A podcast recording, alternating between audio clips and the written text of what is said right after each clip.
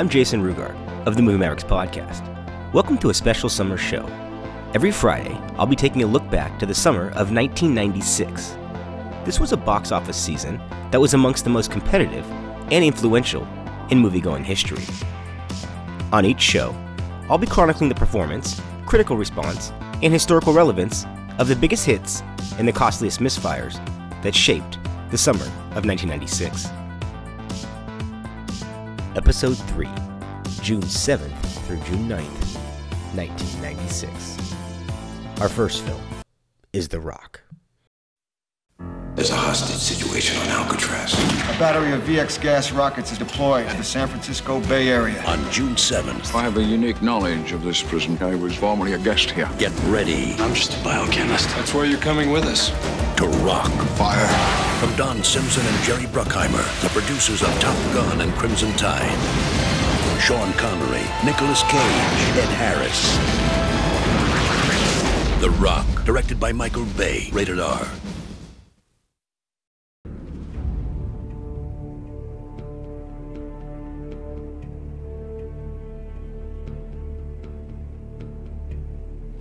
Michael Bay's excellent action thriller, The Rock, notched a first place opening of $25 million, $51 million today, successfully launching a new avenue for Nicolas Cage's career and knocking box office heavyweight Tom Cruise's Mission Impossible out of the top spot after a two week reign. The Rock would blow audiences away with its mixture of slick photography, fast paced editing, and quick witted one liners.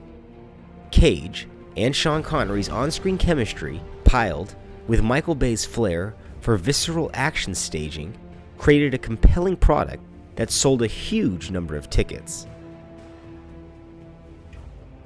While The Rock only managed one week atop the charts, its final gross of 134 million or around $277 million adjusted, against a budget of 75 million, would place it fourth overall for this season. The financial success of the film would be enough to give the studio confidence to greenlight Bay's next film, the massively budgeted Armageddon. Meanwhile, Cage and Connery found renewed audience interest in their careers going forward. I saw The Rock in a crowded theater on a hot June afternoon, and the audiences was hooting and hollering at the action and laughing at all the jokes. This was the kind of strong reaction I was expecting when I attended Mission Impossible a few weeks prior. I'm a Bay Area kid, and The Rock is part of our folklore. So to see a big screen production use it as not only a location, but a plot point was something special. The film is dedicated to Uber producer Don Simpson, longtime business partner of Jerry Bruckheimer, who passed away a few months before the film was released. I highly recommend the book High Concept for anyone interested in the life of Don Simpson, a Weinstein type of character for the 1980s. The Rock's importance in film history was cemented when Criterion Collection released a two disc DVD set of the movie that featured extensive special features. The disc is currently out of print, but it's fairly easy to find online. I own it and consider it a prized addition to my collection. As an aside, during my Blockbuster days, I recall a customer coming in wanting to try to pay the $100 retail price for a VHS pan and scan copy of the film. He told me he had seen the movie four times in theaters and wanted to buy the VHS no matter what the cost. I sometimes wonder if he still has that cassette.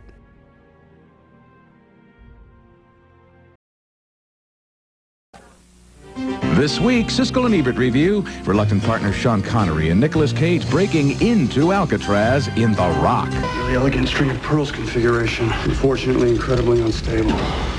What exactly does this stuff do? If the rocket renders it aerosol, it can take out the entire city of people.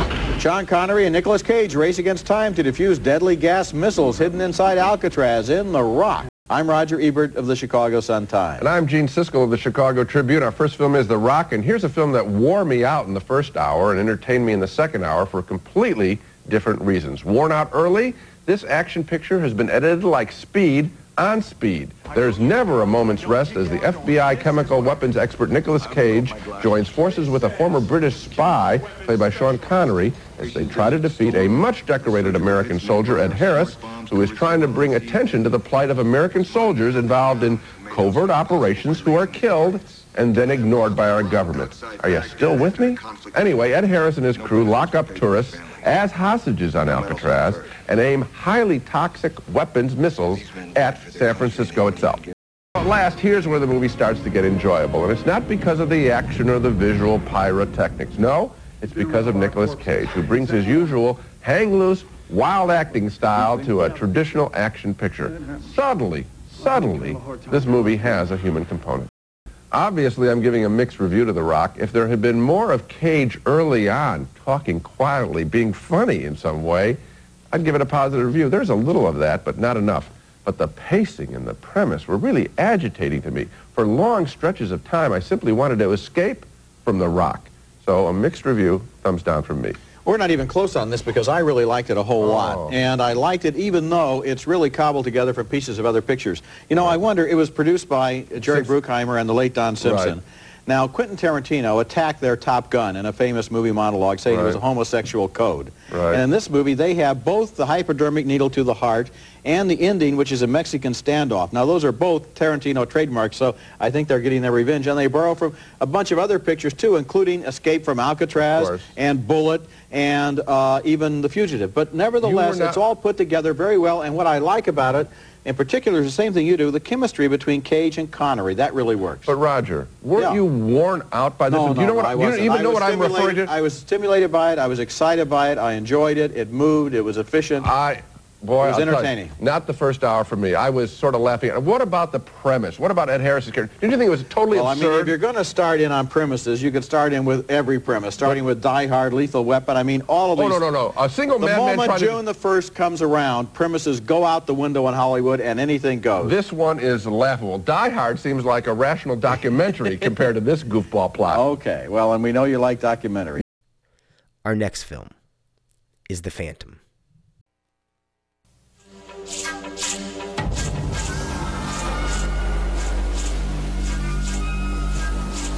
He has been a symbol of justice for centuries. Yet he is as mortal as any man.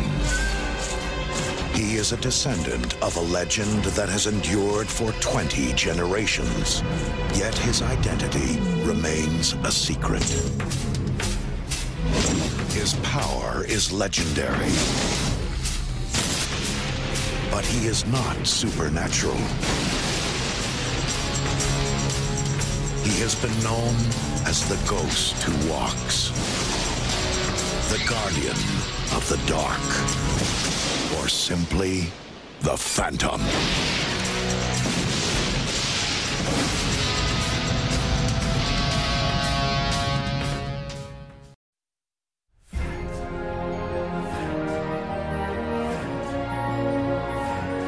Hoping to be more Batman than the Shadow, The Phantom premiered in the sixth spot behind holdovers Mission Impossible, Twister, Dragonheart, and Eddie, filing a weak $5 million opening weekend, resulting in a final gross of around 17 million, or $36 million today, against a large production budget of $45 million. Paramount Pictures was clearly hoping for a franchise starter with a lavish marketing push, fast food tie ins, and a toy line. It seems every other movie released during the summer of 1996 had an accompanying toy line.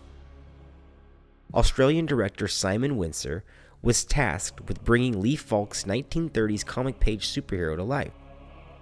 Billy Zane would be cast as the title hero, beating out Bruce Campbell for the role, and production shot on location in California, Thailand, and Australia. Reviews were mixed, with Roger Ebert fawning over the film, and others like Owen Gleiberman of Entertainment Weekly calling the movie outdated. Billy Zane was signed to do two sequels, but those plans were quickly abandoned when first weekend ticket sales were less than expected. In 2008, Paramount Pictures was considering creating a sequel to The Phantom, with Zane, Swanson, and Catherine Zeta Jones returning in their collective roles. I saw The Phantom in a deserted movie theater and was blown away by the production design, the action set pieces, the musical score, and the over the top performance from Treat Williams. I raved about the movie to friends, and they scoffed and quickly told me they would never watch a movie about a guy in purple tights. This seemed to be the prevailing opinion, as general audiences didn't show up for this high quality adventure film for families. That's Billy Zane playing the title role in The Phantom, the new movie based on the popular comic strip that apparently has been going strong for 60 years. But on screen, the sight of a guy wearing a purple bodysuit in the middle of a jungle, or even on the outskirts of the jungle, does stretch credibility.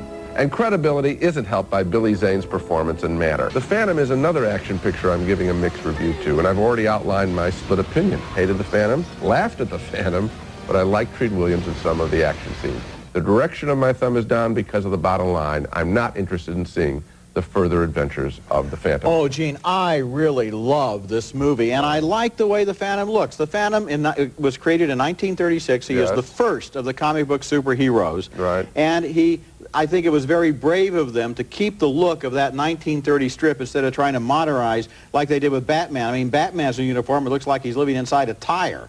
You know, this, oh, the, right, the, well. the, whole klutziness of the fact that the Phantom, when he lands on a truck, he really lands. He's not, doesn't have cat-like grace, is part of the charm of this movie and the look of the film. I mean, I would recommend to people that if they want to completely forget everything about the plot and everything about the story, which wouldn't be a bad this idea. This movie is worth seeing for the production design by Paul Peters. This is one of the greatest looking movies I've The interior- ever seen. The colors, Okay. the interiors, The, in, the interior of the Skull Cave yeah, and what, very and well what about done. Drax's office in New York? That looks good fabulous. but it's a good-looking movie. Did you find the Phantom someone that you cared about the least?